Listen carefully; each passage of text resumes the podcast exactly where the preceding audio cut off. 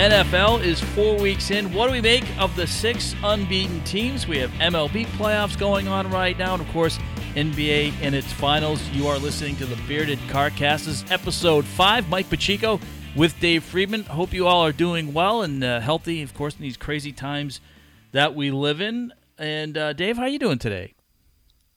I am well. I am well. It's a uh, another beautiful day. It's amazing. You can complain about the weather here, but you and I have both lived other places, and there's not a lot to complain about. It does get hot in the summer and sometimes humid and muggy, but boy, the fall is pretty spectacular. Yeah, we had uh, John had baseball practice last night, and it was just phenomenal. I mean, short sleeves the whole time. It got a little chilly towards the end. Had kind of the cotton candy skies, the lights were coming on and the, the sun was setting. So definitely, um, I, I, tell people this is the best time of year. Uh, normally, how old is John? John uh, just turned fourteen. Yeah, that that's what I thought. We're we're going to talk at the end of the pod today. We're going to go a little bit off the rails from what we usually do, but uh, I thought when I was thinking about this this morning, this is going to be the last presidential election that he is unable to vote in. Hmm. Wow, I didn't think about that. Yeah. Think about that. The rest of your life after this election, yeah. he will be able to vote in all of the elections going forward. Well, what freaks me out more than that is in two years he'll be driving a car.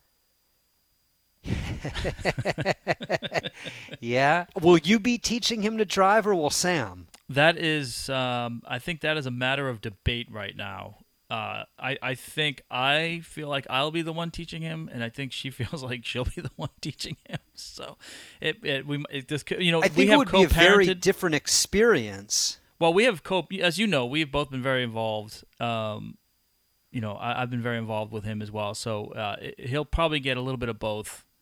Uh, and I know that sounds like we're divorced. We're not. We're still together.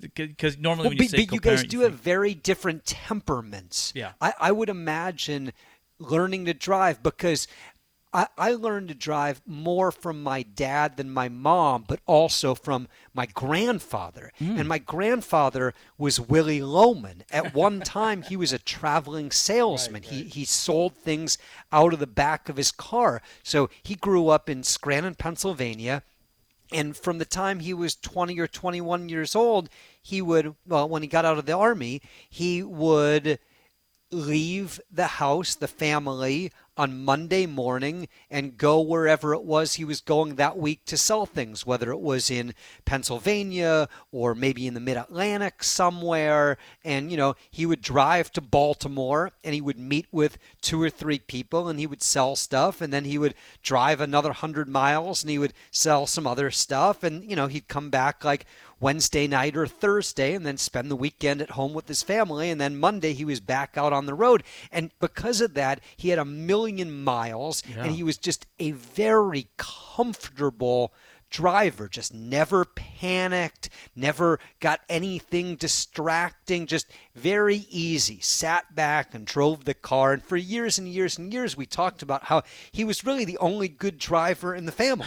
Like, you know, my mom is a so so driver, my dad's an okay driver, my sister and I are mediocre drivers, but grandpa was a great driver. And he was also a great teacher because he was so calm that if I was behind the wheel and grandpa was sitting next to you, he could very calmly point out a car over there that you might want to be aware of or a turn that was upcoming. I don't know that I have the temperament to teach someone else to drive because you've driven with me many times and I like to honk the horn and cut people off and I get very frustrated and I flip people the bird. Like you you need someone kind of with that even temperament. Yeah, that's interesting. And uh, Sam uh, definitely has uh, a little more of a lead foot than I do, so I think that would be interesting. Temperament-wise, I think we're we're both pretty. Uh, I think we're both okay with that. Sometimes I do. The Boston comes out in me. Um, but you know, it's funny. I did learn how to drive differently here, uh, and it, I wouldn't say it was an adjustment. But you know, I mean, in Boston, uh, and you know, you, I imagine San Francisco is somewhat similar to this. I mean, it's kind of dog eat dog. I mean, if you if you're merging onto the highway, if you don't put your nose out there and then gun it, uh, you know, you, you, could you could sit there for five minutes before somebody would let you in. Now here in the South, Uh, you know, it's a lot, and I always describe it this way: it's it, when people come to a four-way stop sign here, uh, it's a it's a race to let the other person through first. Whereas you know in Boston or New York, it's like, no, I'm going first. You know, blank you. Yeah, no, no question about now, it. your grandfather, there it's lot- unfortunate- There are very different. No, I was gonna say it's unfortunate that uh, technology-wise, uh, that uh, he was not in the age of the podcast because uh, with the driving all those miles, it'd be he'd be a natural fit to listen to the Bearded Carcast. That that that is that's true. That's very true. He would not have been a GPS guy though. He was a person that he drove one time on a road and he knew exactly the angle that it turned at and remembered everything about it. And you know how I drive. If if there's yeah. no uh, if if there's no GPS, I will turn wrong, and sometimes I'll criticize the GPS because I don't think it's telling me in advance where I need to go quickly enough. In any event, when you talk about the dynamics of whether it be driving a car or teaching someone to drive or whatever it is you're building to your learning, you, you want to have a system in place. You want to have a philosophy in place. And I think in the NFL right now, we can very clearly see the differences in how franchises are built. Yesterday, Bill O'Brien was dismissed as the coach and the general manager of the Houston Texans. We can debate whether Bill O'Brien was a good coach or not. His record was in the neighborhood of 500. He won a bunch of division titles. I don't think there is any debate that he was an atrocious general manager. And I think the impact of that will be felt for the Texans for quite some time as they don't have a lot of draft picks. They have a lot of guys tied up to big money contracts and they have no depth whatsoever. But the Texans are 0 4, and it's not because they lack big name star players. Meanwhile, the Buffalo Bills are 4 and 0 and I don't know how many players on their team the average fan can name. And it's interesting because the principals, the GM and the coach were here in Charlotte with the Panthers, but I feel like the Buffalo Bills and man, it has been 30 years since we've been able to say this. I feel like they're adults. I feel like they have a plan. I feel like they have built that plan. It's not necessarily flashy, but it's working. And I don't know that I think the Bills are are going to the Super Bowl. I don't even know if I think they're going to win the division, but I am so impressed by the methodical way they've gone about building not a great offense or a great defense, but a full roster of players. and it and it really brings up an interesting thought, right? Um, because Brandon Beane, the general manager, uh, you know, a disciple of Marty Hurney's here in Carolina, he was a long time, um, you know, started as a PR intern way back when. I think in, in the early years of Panthers franchise, he continued to work his way up and went into football operations, and of course Sean McDermott. Um, I believe he coached under um, Andy Reid. Of course, you know he he was the defensive coordinator here under Ron Rivera. So you know you, you got the Ron Rivera tree, if you will, uh, going on here. Buffalo, I think you make a great point, Dave. I, I think, and I don't know if this is you know because Buffalo isn't you know in the top media markets. I mean, I don't know that people really know much about Buffalo outside of the fact that you know they're they've continued to get better each year. They're four zero right now. Uh, Josh Allen, of course, uh, the quarterback there. Th- They're probably not the sexiest 4 0 pick. I mean, obviously, Kansas City and Seattle and Green Bay will, will take more of the shine from them. Um, but, you know, when you look at their next four weeks, um, you know, providing Tennessee's able to play at Tennessee, they have Kansas City on a short turnaround Thursday night. They have the Jets, which is, you know, almost like a bye week. Um, and then you have New England. So I think this is their next four weeks is going to be an interesting test. And oh, by the way, after that New England game, then they have Seattle.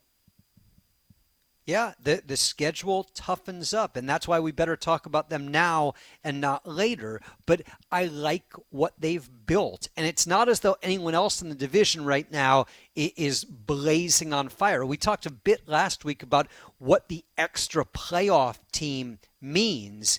And you're going to have a team like Buffalo or Cleveland or Las Vegas or someone like that in the playoffs with with that extra team available. Obviously, if you're a Bills fan, your aspirations at this point are much greater. And, and, maybe Josh Allen is going to be an elite guy that you build a franchise around and is going to win Super Bowls. But even if he's not, right now you're obviously positioned very well. I look at the Bills and the Colts in very much the same way. I think the Colts are built very intelligently. They have a really good offensive line. They're committed to the run game.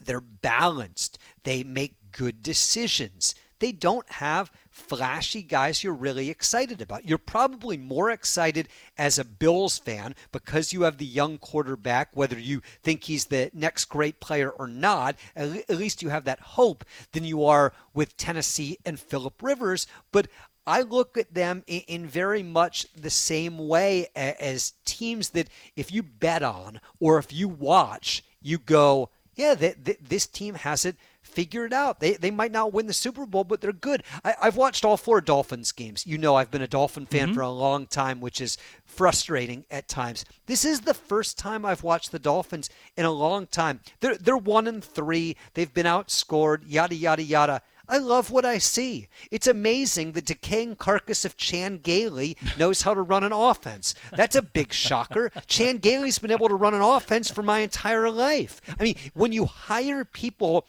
that know what they're doing, that are established, and you give them an opportunity to, to do it, the, the Dolphins don't have great talent, but they are organized and professional and at some point in the next several weeks, they're going to hand the ball to Tua Tagovailoa and say, "Hey, we're not making the playoffs this year. The expectations aren't that great.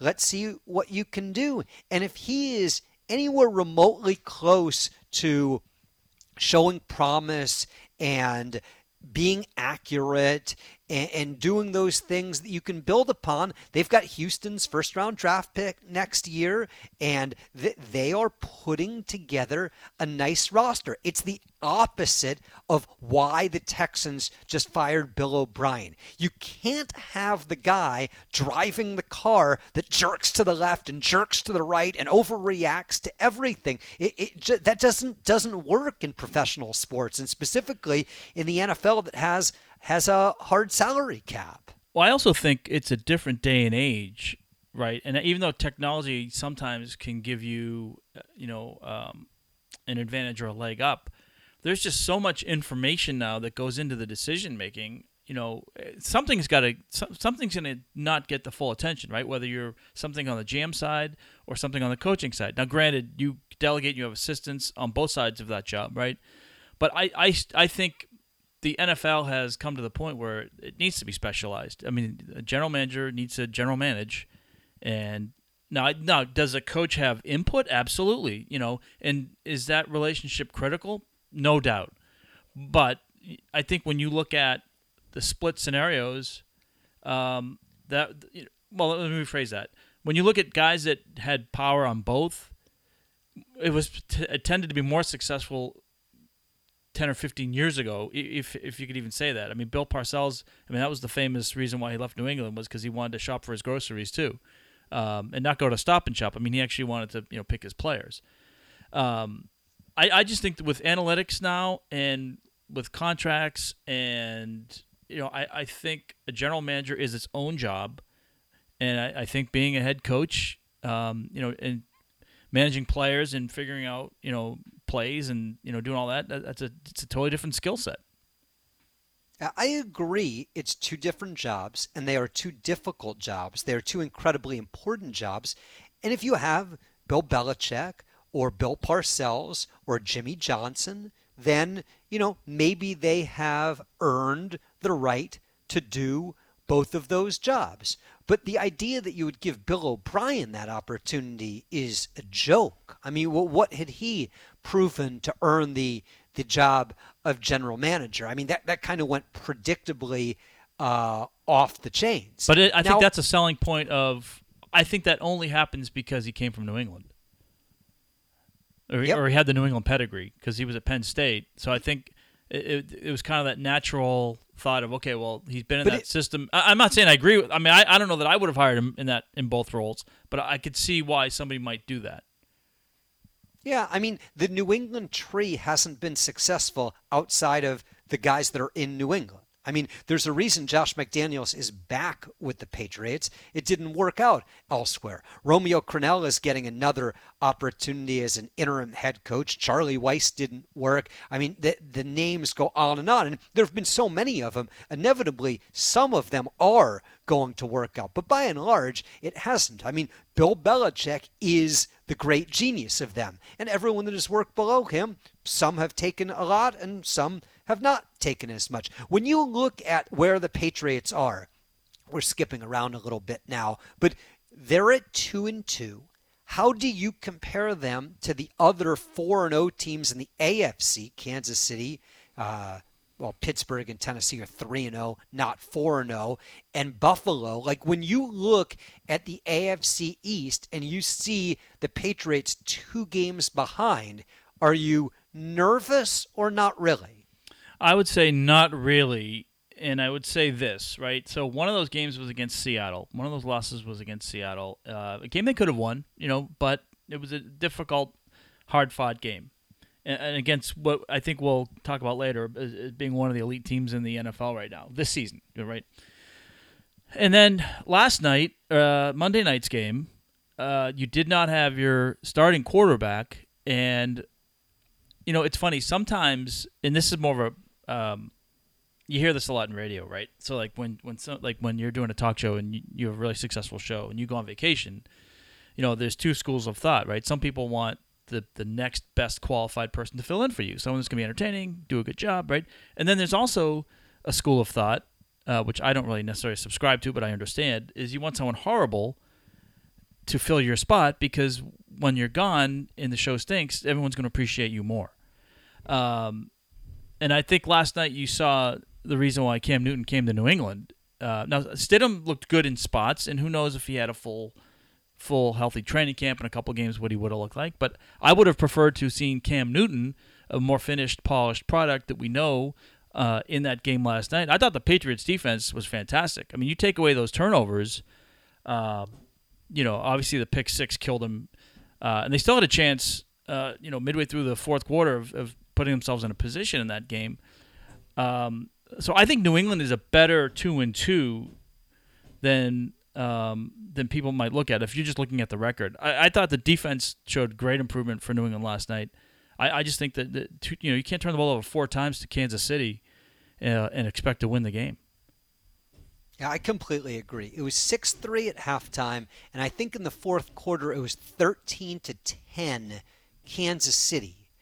And you've turned the ball over four times, and you're playing with your backup quarterback, and you are right with arguably the best team in the NFL. I thought it was an incredibly impressive performance. I mean, it was a slop fest, and that's what mm-hmm. it kind of had to mm-hmm. be.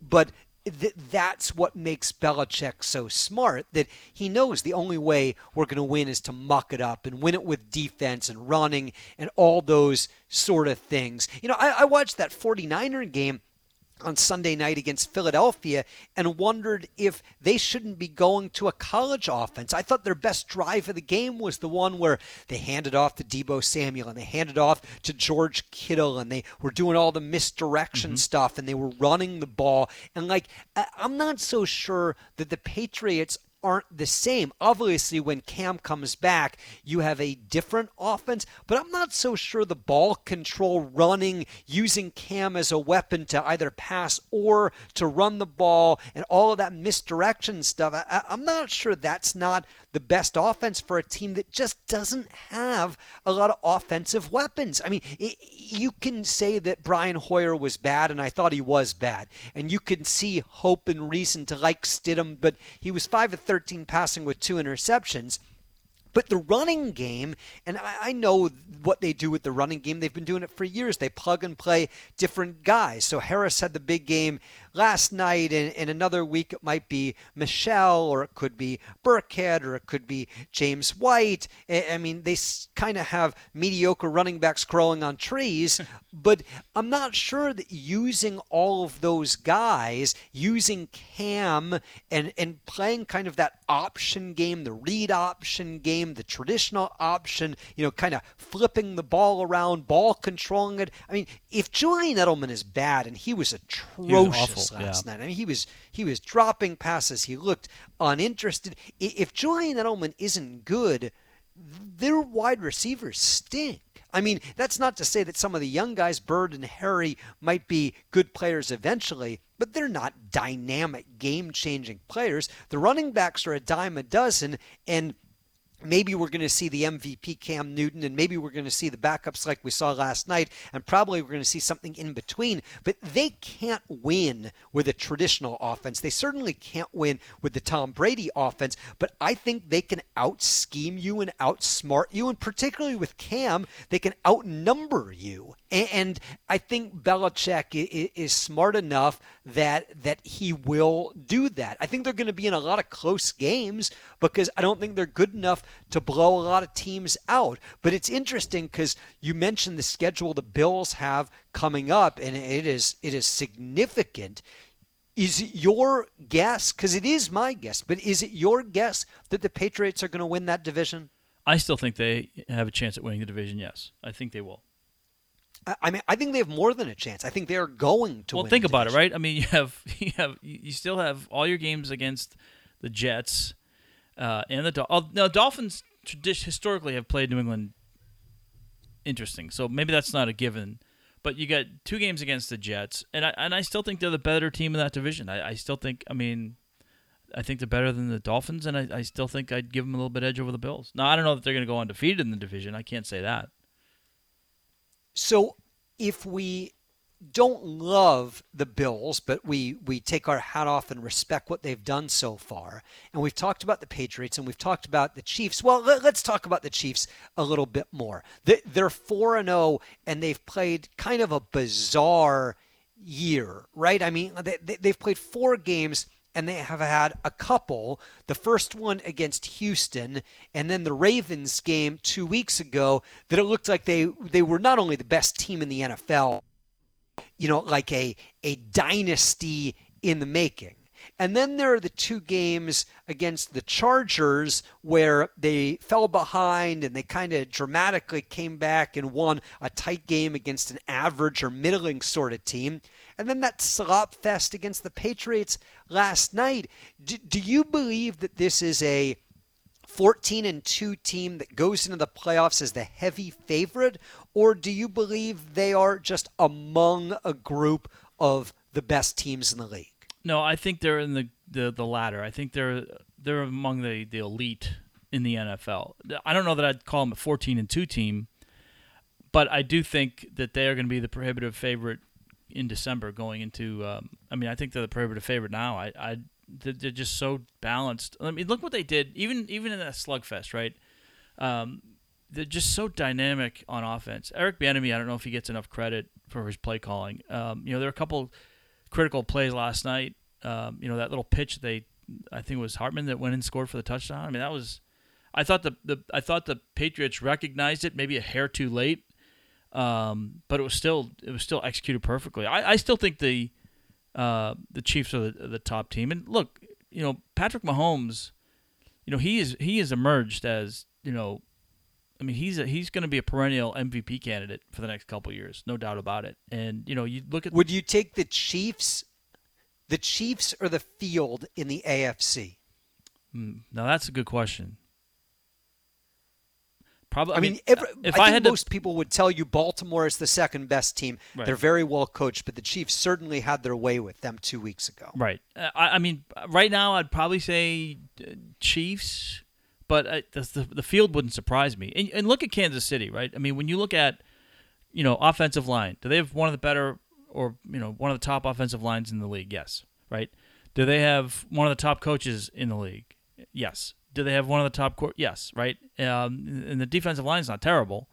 Um, and so when you look at those four indicators and, and, how they stack up with other teams, no, look, I think you know Baltimore and New England certainly capable of knocking them off. So, uh, I mean, I kind of my hunch is that Kansas City's going to be in the Super Bowl, but it wouldn't surprise me if you know the field has a has an opportunity. I mean, I'm kind of split on that. Well, and and and that's why it's a good debate and a good bet because it, it, it's not a sure thing. But if you think the Patriots and the Bills are somewhere roughly around the same neighborhood, well, We've already seen Kansas City beat the Patriots, albeit at home without Cam Newton. We've already seen the Chiefs hand it to Baltimore. Now, I would caution, aside from last year, Andy Reid's postseason record is not particularly good. And, you know, he tends to be the best coach in the NFL by quite a large margin the first six, eight weeks of the year. They're very, very prepared. They're very, very thoughtful they kind of put everything on the plate early, and they're not necessarily the best closers. But I don't know how you could objectively look at the first four weeks and not think they're the best team in the AFC. How much better are they than everyone else? Well, you know, I think there's some skepticism there, but but they look really, really good at, at this point in time.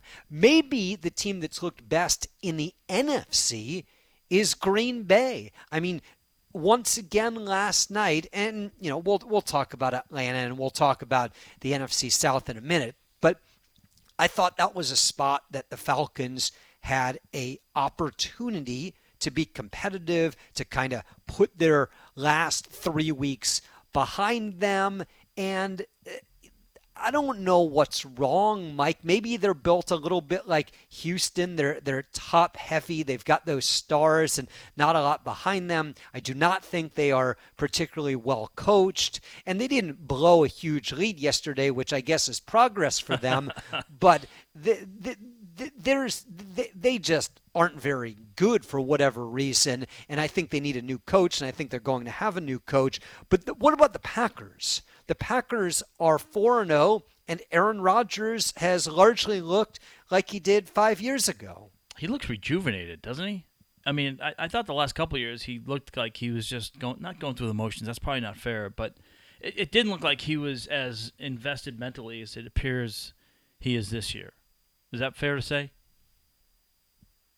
I mean, I, I don't. I, I thought he came to an end with Mike McCarthy yeah. last year. I, I don't. Maybe I just saw it wrong. I think I was kind of beh- behind or, or against them for most of the last year. They had a good year, and now they go to a bye week, four and zero. Oh, and yeah, you can be skeptical of wins over the the Vikings and Falcons, both of who I think will have new coaches next year. They blew out the Lions, but that win over the Saints in New Orleans, mm-hmm. that that that is a, a big time win. Rodgers has been terrific it'll be interesting to see what happens when they come off the bye because they'll play at Tampa Bay mm-hmm. before what should be two more wins against Houston and Minnesota. I mean, you could very easily be looking at a 7-0 7 0 team before they go to San Francisco the first weekend in November and that's interesting because that's off a uh, off a four day break. That's a, a Sunday, Thursday before they go out and play the 49ers. Are, are you, at this point, do you think they are the best team in the NFC? They are one of two 4 0 teams with Seattle. I still think Seattle has the edge for me right now in the NFC as being kind of the, the, the elite of the of those two. I mean, Green Bay is probably for me would be in that New England if you're looking at you know AFC versus NFC, I mean what we just talked about, is, you know, is Baltimore or New England. I think Green Bay has the opportunity, but I, I just think the way Seattle's playing right now, um, you know, Russell Wilson. I mean, that guy is just a magician. Uh, you know, they they always seem to have one of the top defenses in the league. You know, and again, it goes back to coaching. Um, you know, Pete Carroll is is you know he has pretty good track record. Well, there's no no question about that. It, it's funny they never impress you. Like they don't blow people out. They kind of are in games regardless if they're against good teams or bad teams. But but they're four and zero, oh, and that's all that counts. And they should beat the Vikings this week. And, and yeah, I mean, I don't see the NFC as clearly as I do the AFC. I think Kansas mm-hmm. City is better than those other teams, though obviously Baltimore and several others are, are very viable. In the NFC, Green Bay to me and Seattle are close. I think the Rams very well may be close. I know the Saints are 2 and 2. What a weird game they played Sunday, giving up the first 14 then scoring 35 yeah. in a row. But when it's all said and done, I think they're going to be close.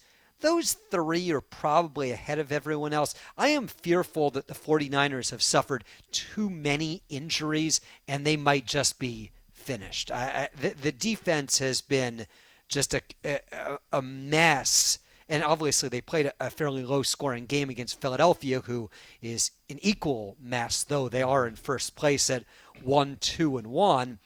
I mean, the, the NFC East is is very, very bad. Um, let's talk about the Panthers and the Panthers division, the the NFC South. I think we thought going into the year this was going to be a, a reasonably good, a pretty good, a very competitive division. And then after a couple of weeks, I think we were like, well, I don't know. The Saints aren't playing great. The Panthers aren't very good. McCaffrey's hurt. The Falcons aren't very good.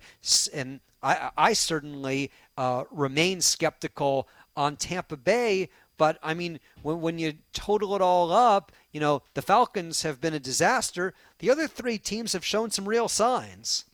Yeah, and you know, you look at what Tampa Bay is is doing. You know, I, I wouldn't say you know, we're certainly not seeing Tom Brady in his in his prime, but he's he's playing well enough. I, I think he's one of those guys right now that you know the mental game.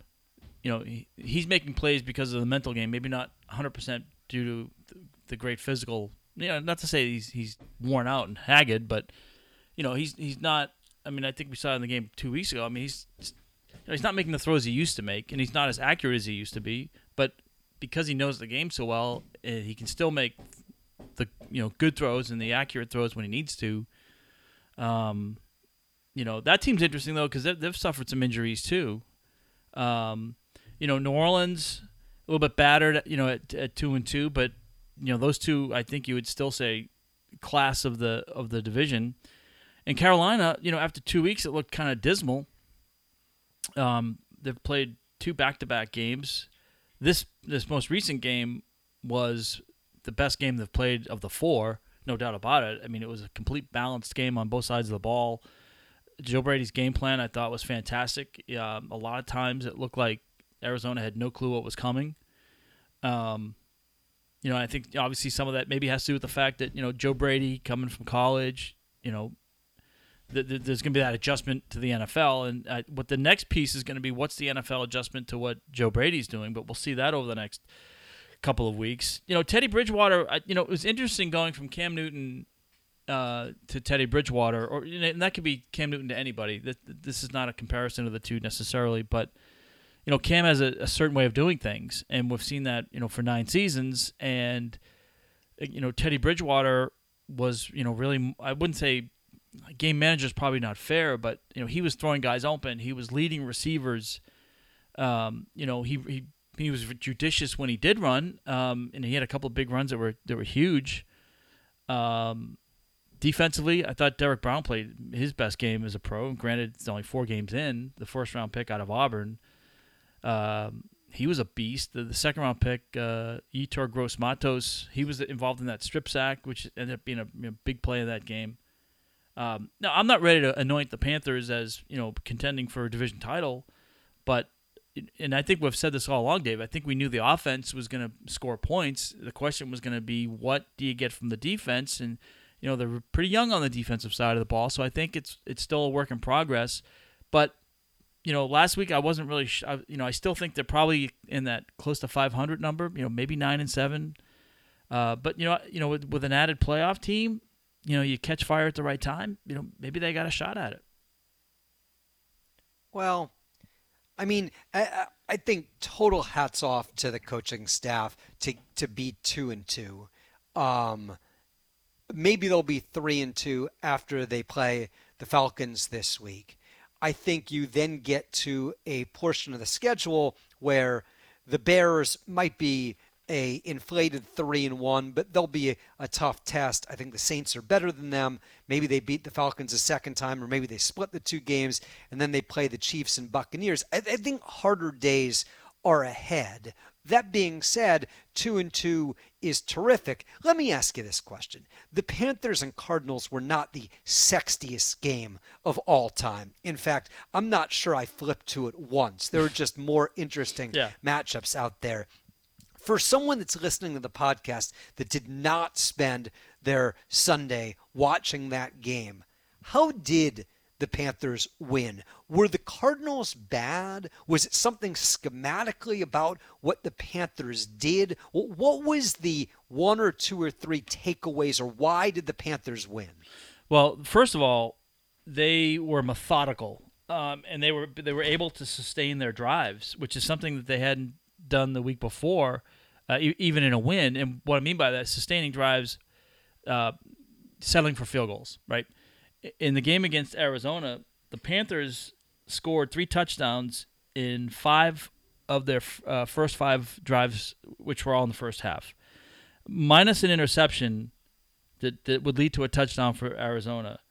Uh, it was almost a perfect half. So they were scoring touchdowns. They were they're scoring drives. I don't think they had a scoring drive less than four and a half minutes. Uh, there was one drive after, so they, they answered a touchdown after the touchdown was scored on them, uh, in the third in the second quarter. Uh, and in that drive, I, I don't know when I've seen this last. And granted, I don't you know I don't research this week to week for every other team. Uh, but so this may be more of a rhetorical question. But when was the last time you saw a ten play drive, a ten play scoring touchdown drive, um, that did not feature? And it was a seventy five yard drive, but they had a ten play seventy five yard drive that did not have a third down. Yeah. Um, and yeah, the third down good. numbers, Dave, you know, I, that's one of those numbers I like to look at for teams. Now, defensively, the Panthers have been awful on third down. Coming into this game, Arizona actually had the best third down defense. I think they're holding opponents to something like 28% on third down. Panthers were 64% on third down, 7 of 11. Um, and they had they had the ball, um, they had a, a field goal drive in the fourth quarter that ate up eight and a half minutes. So almost, it spanned like the last minute of the third into the fourth. Uh, now again, it resulted in a field goal, not a touchdown, but they they they they possessed the ball essentially for half of a quarter. Um, so and then and then defensively, it was complementary football. Um, you know, the defense made some big plays. They had the strip sack that I mentioned earlier. Uh, they had a couple three and outs defensively. Um, it was you know, look, and again, I'm this isn't the the 72 Dolphins, okay? Um, but it, it, I think for Panther fans or people that have a mild interest in Carolina, it was it was an encouraging sign that that this team put together such a complete game. Now, I don't know what we we talked about this a little bit last week. What what is it saying about the opponents, right? Like, what does it say about the Cardinals? You know, they they played yep. the Raiders tough, but what did we make of the Raiders? So, you know, I don't know in the grand scheme of things if, if you can get too high on this game but I think it's encouraging that uh, the younger players played well. And on the offensive side of the ball, without Christian McCaffrey, you still rushed for over 100 yards between Mike Davis and Reggie Bonnafon. Um, so, I mean, to be two and two, I think with Christian McCaffrey, you're thrilled to be two and two, and then to say you haven't had Christian McCaffrey for a couple games and you're still two and two, um, you know, it's a, again, it's a good sign. But you know, you said you mentioned it. The schedule is going to toughen up here pretty quickly, and um, we're going to see what this team's made of. You talked about in week one what the environment was like at the stadium with no one there. There were a limited number of fans for the game on Sunday against the Cardinals. I was actually very interested. I got an email probably, I don't know, maybe Friday or Saturday that tickets were available to the general public, which means that I guess many season ticket holders passed on on going. I don't even know if they sold out whatever the, the magic number, 5,000 or 7,000 seats they were allowed to sell were. What was it like? Uh, you know, it was good to have the, the I think it was good in the sense of it was just good to see people there. Um, and I think because we've seen so many empty stadiums or stadiums with few people, or even like on the baseball side, st- uh, stadiums with you know placards for seats. It was just good to have people back in there. Um, and I, I've mentioned this before, uh, but for the for the new people joining the Bearded Carcast, and you can follow us at Bearded Carcast and email us beardedcarcast at outlook.com. Um, you know, and you've been in the Panthers press box. It's kind of hermetically sealed. Um, you know, you're glassed in. You do get some noise pumped in, but it's very difficult, I think, to, to gauge the atmosphere. I think you have to go out into the stands, and I, I didn't I didn't have the guts to ask anybody if I could do that. Yep. Um, I don't Yep. know that I would have wanted to. To be honest. you know, just you know, you got to be careful these days. But, um, but no, it was good. It was good to see, you know, on third down, people getting up and. Uh, you know, there was one play where Donte Jackson in the second half was, you know, kind of waving his arms up on the third down to get the crowd going. So it was it was great to see kind of those things going on. But, um, yeah, it's just it's just interesting. It's just an interesting time right now. But it was better. I would definitely say it was a better experience than not having people there. Are you surprised that the limited number of seats that were available were not scooped up incredibly quickly? You know, I mean, I don't know enough about like the the number of PSL. Like, I don't know how difficult or easy or hard that is. I, I will. I do. I think I can say this with some some level of confidence. There are so many people on the PSL list, so the personal seat license. Um, you know, obviously there are a lot of people in Charlotte, uh, but there are a lot of people um, in the metro area. A lot of people in the region you know, you, we have people driving up every day from South Carolina, um, and I mean like Charleston, not like Columbia, which is only an hour away. Um, I think there are a lot of corporate tickets, and I think it's. Uh, I, I look at it this way. I don't think that's a reflection of people passing on the product. I look at it as you know they found out you know early middle of the week. I think logistically it was just hard for people to to figure out how to pull the trigger and organize people to to do it. I look at it more of a logistical thing. Well, I think there are a lot of things at play. I think there are a lot of people that are just kind of reluctant to gather in large groups. The tickets were still expensive. You had to buy them in groups. So if you wanted to bring your family of four, you're still going to be out 600 bucks. And um, I don't know that the experience is the same. There's not the the tailgating. Uptown is not lit up for the game, and, and there's not the the camaraderie of you know sixty or seventy thousand people gathered in a stadium. So you're not getting all of the things you would normally get at, at a football game. To wrap up our NFL segment here, I think we both thought that the Chiefs against the field is is close in the AFC. What about in the NFC? If I gave you Green Bay and Seattle against the field, would you take that or would you like the field? I like Green Bay and Seattle right now against the field. I think those are the top two teams. Yeah, I still really like New Orleans, and I know that they they've given up as many points as they've scored, but I feel like their problem is turnovers and penalties, and I think those are things that they can overcome. Now, if Drew Brees has lost more than a step, okay, that's problematic, but I I think they're going to be heard from before it's all said and done. The NFC West, I still think, is very very interesting. You just saw the Cardinals golly, the 49ers, when they get Garoppolo back, but they're not getting a couple of those key defenders back, I, I have very mixed opinions on who they are. I think the Rams are pretty darn good. I mean, that's the team that went to the Super Bowl two years ago. I, I'd be inclined to take the field over those two 4 0 teams. Yeah, I think for me the field me ask- is a is a is a work in progress. Like I need to see more over the next four weeks Yep. before I can feel comfortable. Yeah, that that's fair. What about to win the Super Bowl? How many teams would you have to pick? AFC teams, NFC teams? I mean, Kansas City plus who before you took the the two or three teams over the field? If I gave you Kansas City, Green Bay, Seattle, do you take that over the field? That's a good question. Um, yeah, yeah.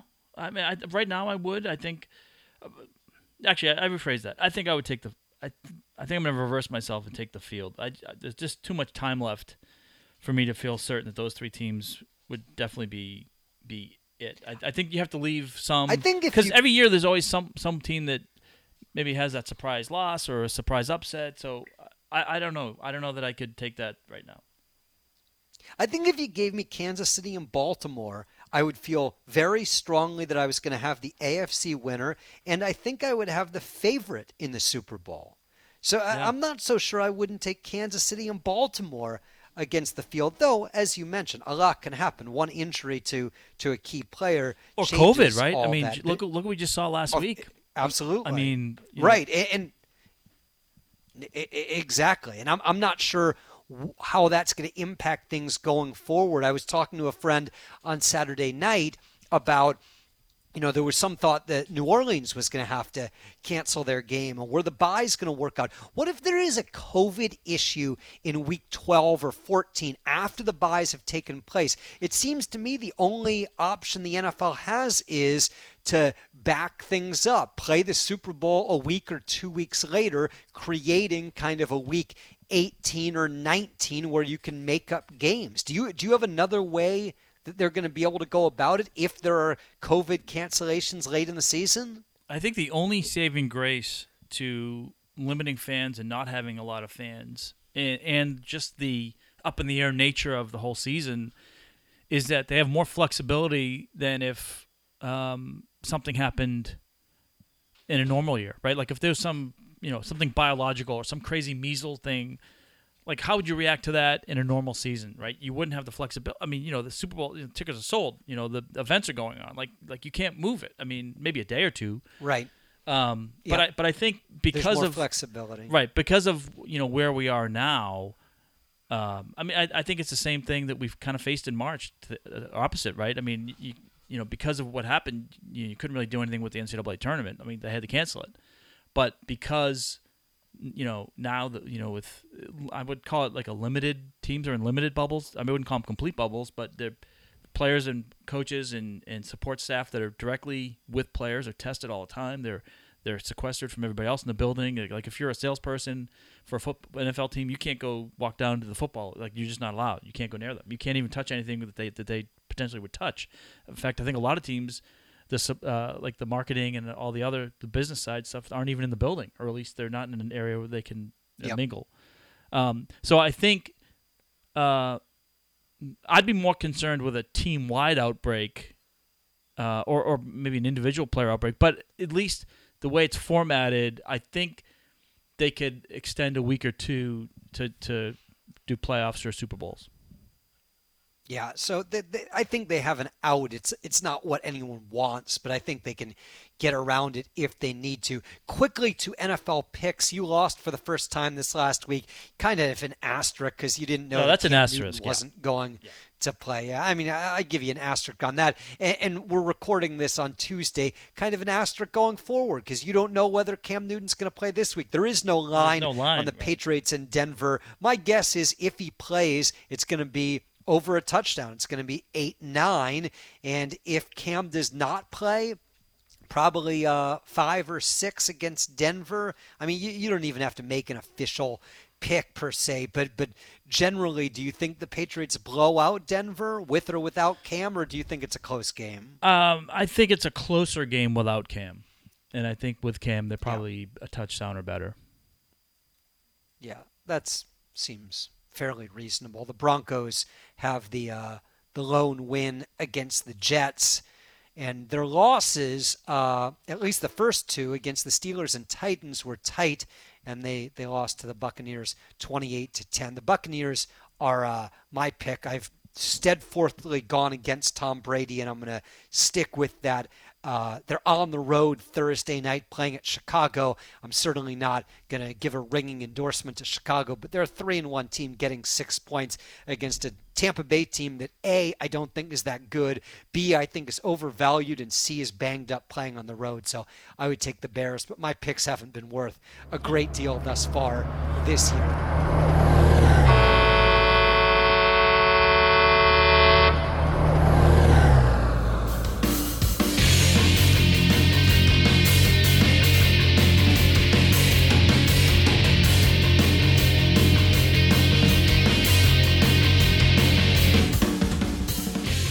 Bearded Carcast with Mike Pacheco. I'm Dave Friedman. You can listen on Stitcher and iTunes and SoundCloud. You can leave us a review. We would appreciate if you would do so. You can send us an email, beardedcarcast at outlook.com. It's been a while since we went to the mailbag. Maybe we'll do that next week. Mike, I was all in, as you would expect, on yesterday's Astros A's playoff game. In fact, uh, later in the day, I was trying to figure out why I wasn't feeling so good, and I was kind of angry. And it was like four or five hours after the game, and I was still pissed off that Marcus Semien botched a ground ball in the sixth inning. The A's were up five to three two outs, nobody on. Top six looking like they were cruising to a, a one game to none lead in the best of five series. Uh, the ground ball went awry, the floodgates opened, and the A's lost, and they have now lost their first game in every playoff series they've been in, dating back like 15 years. And, you know, they, they've had a cursed existence in the playoffs. Their series against the White Sox was a lot of fun, um, a lot of drama. I thought by and large the first round of the playoffs across the league was, you know, maybe not uh, overly dramatic. There weren't a ton of game threes, but but generally pretty fun. I actually liked the three game series, and um, I didn't I didn't think I would initially, but I liked it better than having a single game playoff. I, I just felt it was not only a fairer test, but it just held my interest maybe a little bit more. And isn't that interesting? Um, going back the last eight playoff series, the A's have lost the first game. Um, that's crazy. I think the other problem they had yesterday, though, it's was not crazy when you consider that they lose every series. no, I, I mean, know, but if they no, but to go eight of those, series, it wouldn't be that. Crazy. I know, but to go, I, I still think that's that's an interesting number. Uh, I think the bigger issue was 0 for 6 with runners in scoring position yesterday.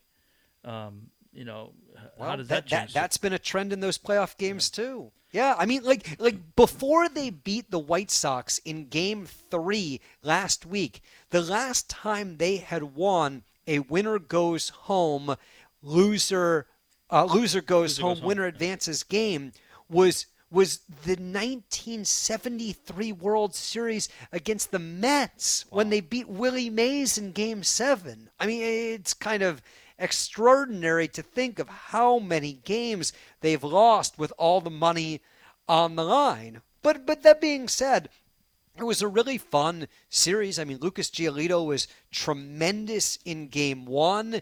And then, I mean, more or less, both teams played bullpen games. Want to talk about modern baseball in game three? I mean, I think it set a baseball record. There were like 17 pitchers in a nine inning game. it was like calling a college baseball game in uh, February. Yeah. And, and the new rules, I, I thought the new rules changed the outcome of the game. Carlos Rodon was on the mound for the White Sox, and he was kind of so so okay. And they took him out and they brought a guy in that, that I'm not familiar with, Foster. The guy Yeah, couldn't Foster, find yeah. the plate. Yeah. And they they couldn't take him out. Yeah. And he walked in two runs. I mean, in in normal baseball, in the last hundred years of baseball, he would have been gone after that to, first at bat. After he or throws plate appearance.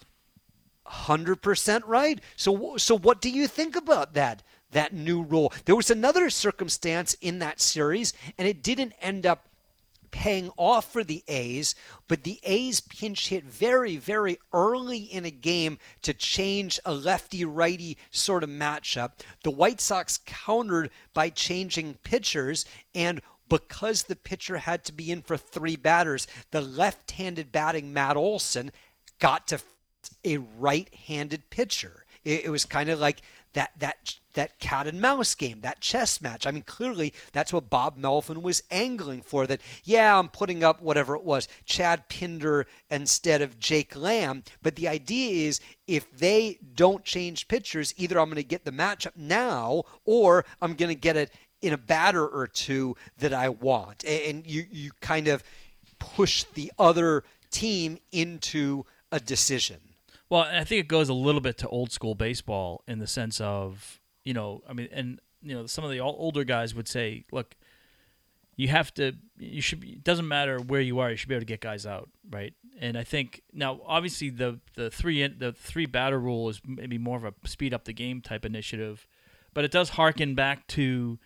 You know the days where you would throw a complete game. Starting pitchers were, supposed to. I mean, their mentality was they wanted to throw a complete game. Right now, games changed, and and so, uh, you know, I still, I'm still a jury's out on that for me. Still, I, I don't know that I have a strong opinion one way or the other. I I, I tend to probably lean towards I want to see more of it. Um, I think it's great if it helps you, and if it doesn't, you're gonna hate it. yeah, I mean, it, it's funny. I'm a strategy guy. If you play fantasy sports or, or you play a game where you you pick games with friends. I have a game that I've played for years with one of my really good buddies where every NFL week we pick a game for three points and a game for two points and a game for one point. And then we changed the game and decided let's just give you six points a week and you can allocate that however you want. So you can play a six point game or you can play six one point games. There's more strategy in having to allocate it. I like there to be thought and strategy. It's like going for two in the NFL, and this has now become such a, a huge talking point about you're down 14 late in the game, you score a touchdown, should you go for two? It's not a uh, uh, maybe. I mean, the numbers clearly say you should go for two. It, it, it's not anywhere close. Like you go for two the first time, and then if you don't get it, you have another chance to go for two the second time and tie the game. But if you get the two the first time, you're kicking an extra point the second time to win the game rather than to go to overtime. And there, there's a chart that I've seen online frequently that kind of illustrates the percentages, and it's it's clear as day. To me, having a DH takes strategy away. Mm-hmm. I, I, don't like that. I like managers having to make decisions about when to pinch hit, when to double switch, when to take a pitcher out.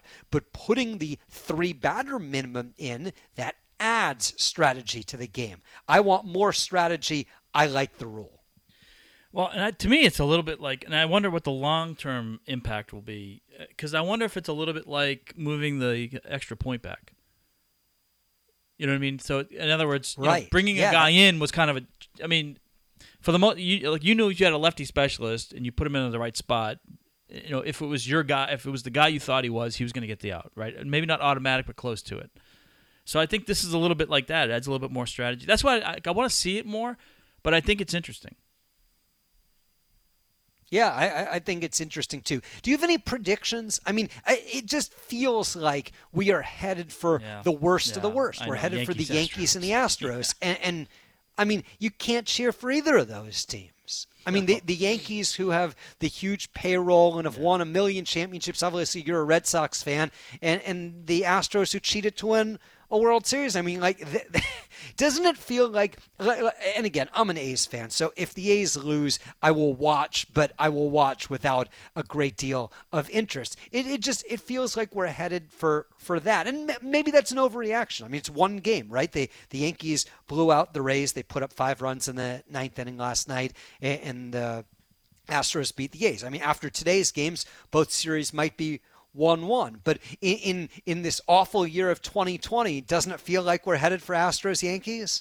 I I would normally say that, but here's the interesting piece to this. I think is that I wonder if this is going to be a little bit like the NBA Finals because you know you're, you're playing on a neutral field, so you're not at home. You're yep. you're in a hotel with the other. So it's I, I don't want to say home field doesn't matter because in baseball certainly does when you get your last ups, right? That that's a huge advantage. Yep. But other than that, uh, you know, I mean, it's it's just another game. I think so. I you know I definitely think the A's and the and the Rays um, after one game, it's it's not um, it's not all lost. But it you know I think the Rays are the better team over the Yankees. Uh, but you know the Yankees, I mean, um, you know, Stanton has that grand slam. And that was a close game going into the ninth inning. Um, and then they had, they had that five run ninth inning.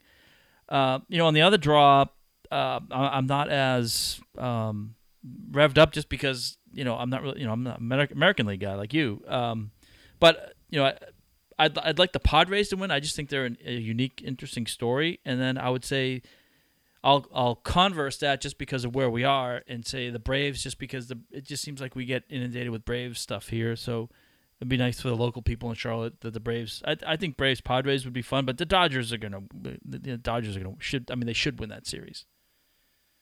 I think the Dodgers and Padres is an incredibly compelling series. I mean, the Padres have spent so much money and done so much recently to to be kind of the that that exciting hip team, and the Dodgers are just you know a they have seemingly an unlimited bankroll, but also they've built incredible depth, particularly pitching wise. The the Marlins and Braves does not abundantly interest me, though the Marlins story, A being the the small market Yeah. and B having all the COVID problems, Yeah. that, that that that's interesting. I mean, I have a hard time not cheering for them, but I, I, I think the Dodgers are going to win, and I think if the Dodgers don't lose and the Padres beat the Dodgers, I think the Padres will beat the Marlins or Braves. But but e- either way, um, both both of us are kind of more focused on the American League. You br- oh, oh, one other thing on baseball. What about all the Central teams losing in the the wild card round? crazy, right? I mean, there, there were seven of them. Were there seven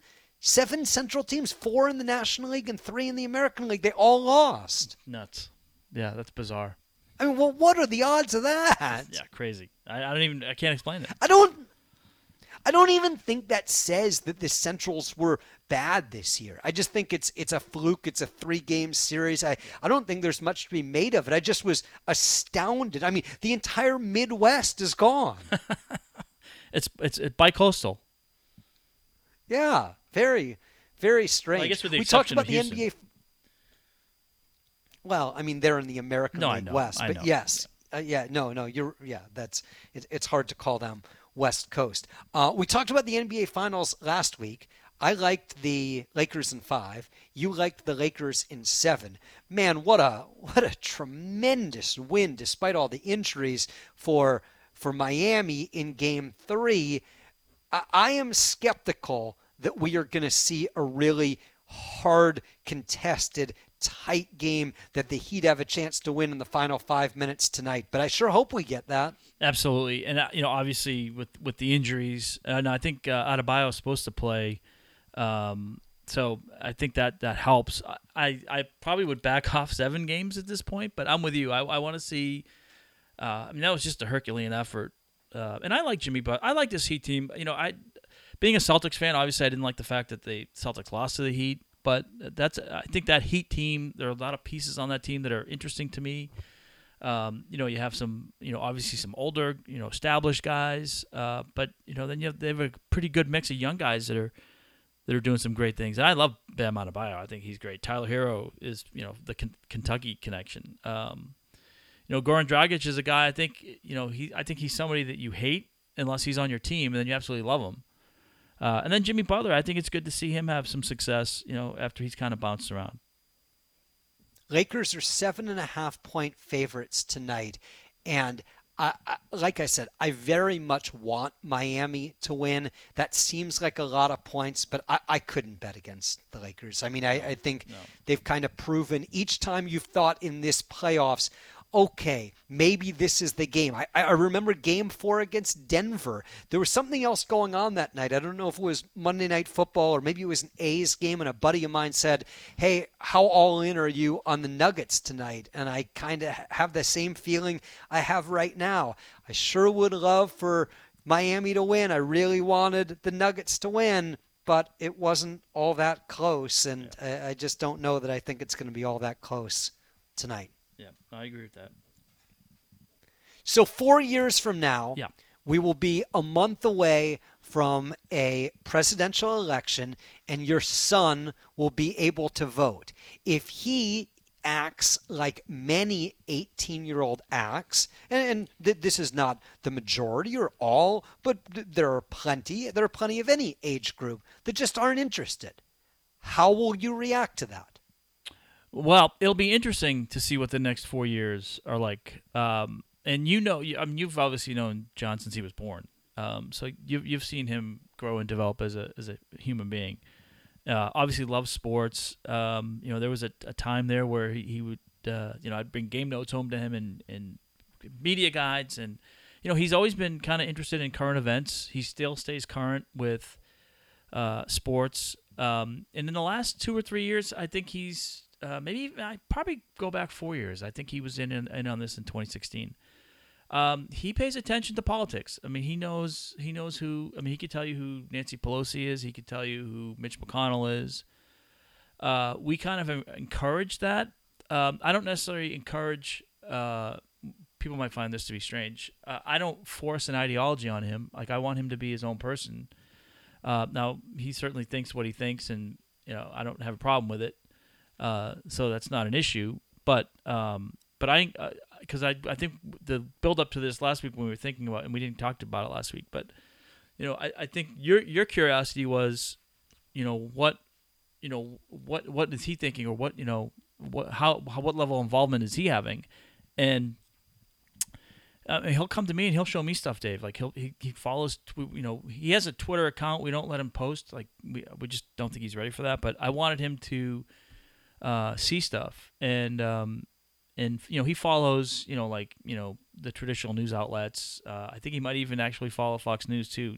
And I'm not saying that's a leaning, but he just wants to see, you know. I I, I told him too. I said, you know, we've we've tried to teach him to be independent in thinking, meaning you know if you look at all these different sources, you know, reflect on what it means, and then make your opinion. And um, so he's he's he's he's done that, and um, I, I think he'll be very much interested uh, to see what happens in four years, and I think he'll he'll still be paying attention. At least that's my hope.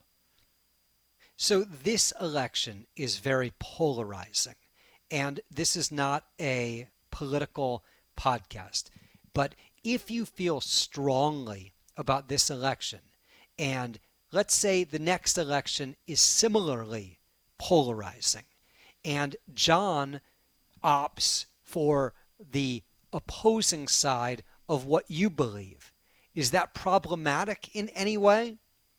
My approach to that is somewhat how uh, my approach has been covering Panthers, uh, which is, um, I would put it this way: if you're gonna be critical of something or if you're going to take a stand on something, I'm fine with that.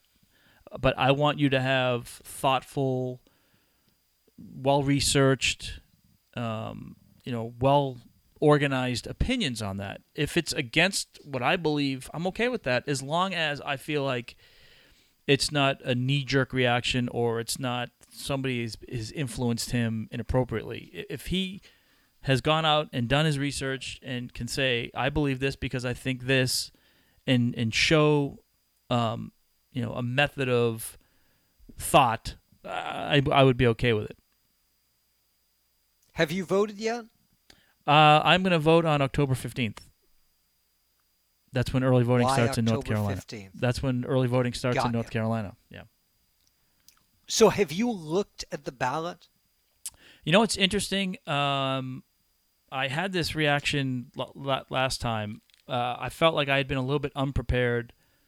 Uh, you, I, I feel like um, like newspapers. You know, when you have when you have multiple newspapers and you have a lot of sources like that, right? It, it's easier to expose yourself to different views. And so this year, I'm making an effort of trying to uh, on some of the down ballot lower races. I'm trying to get more information on who the candidates are, so I can feel like I have a more informed uh, opinion on who I'm voting for. Uh, I, th- I feel like in the past it was easier to find those people um, in, in more of like a one-stop shopping. And this is a bad example, but like, so for instance, like a USA Today. Like you used to be able to go to USA Today and you could get like, you know, capsules on every, maybe not state Yep. races, but you know, on, on you know senatorial races, and you know, um, you know, and the, the Observer I think tries. I I don't know that you know, um, you know, we don't live in a city with the New York Times or the Washington Post uh, caliber.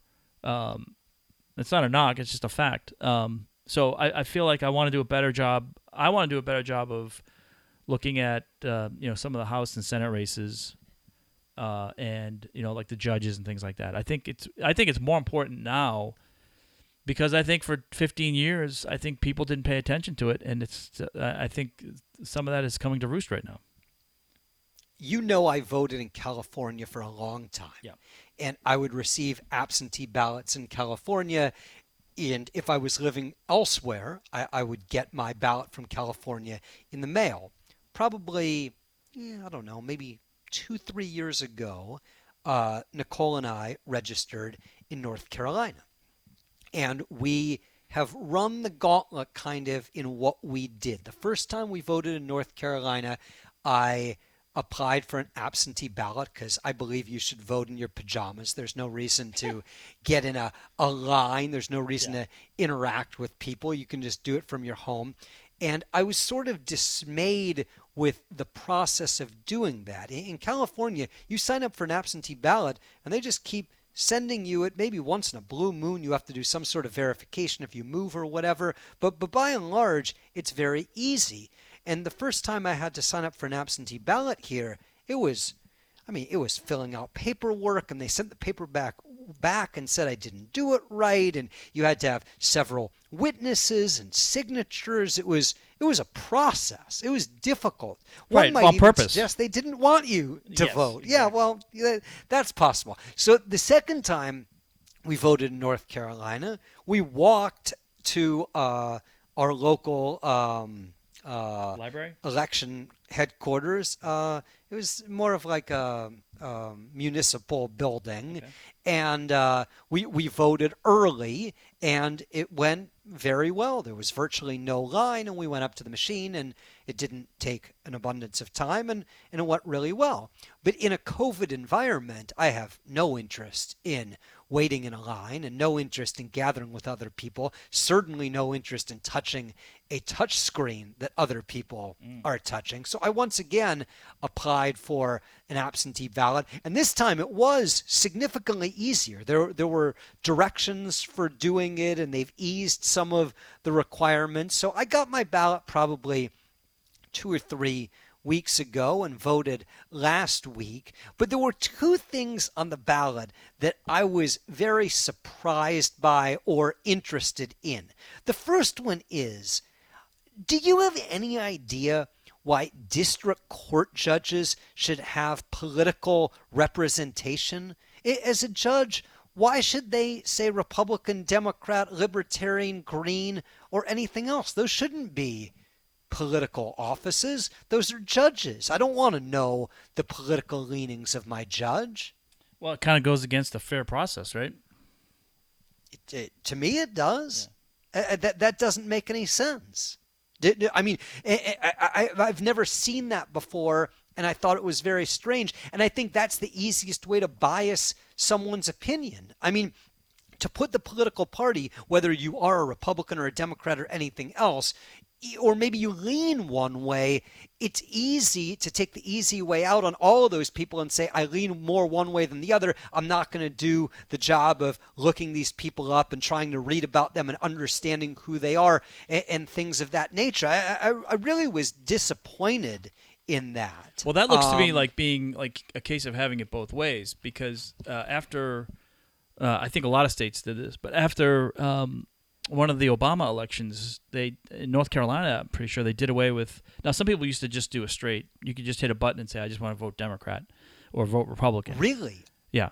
Oh, that's that's gross to me. I mean, you, the, the idea isn't to vote for one thing. Now, if, if you decide you want to vote for every Republican or every Democrat, God bless you, that's totally fine. But like the the, the what you explained about the way you want would want John to to back up his opinions is how I feel about the whole enterprise. You should know who the two people are and make a decision amongst them. No, but the point I was trying to make is, and I agree with you. I don't. I don't think you should just do that. But uh, the point I was trying to make is the counterbalance, though, is if if you put party affiliation on judges, it's a signal to people who would only vote one party that that's the guy they should or, or Yep. gal they should vote for.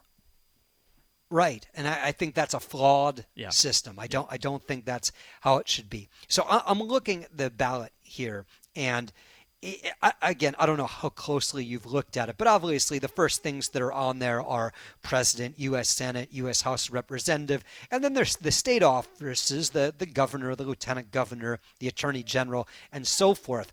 But there is a race I am very, very interested in. I've seen no television commercials for. I, I, I don't know an, a lot about these people, though I did do my due diligence. But what are your thoughts, Mike, on the North Carolina Commissioner of Labor race? Um, I'll tell you what. It's it's important to me. Um, now that's not the the person that's in charge of the elevators, though, right? Yes, yes, exactly. This is the Cherie reason Berry's I'm not so running, right? interested. Yeah. which is uh, like I read the ballot multiple times to make sure I couldn't write in here.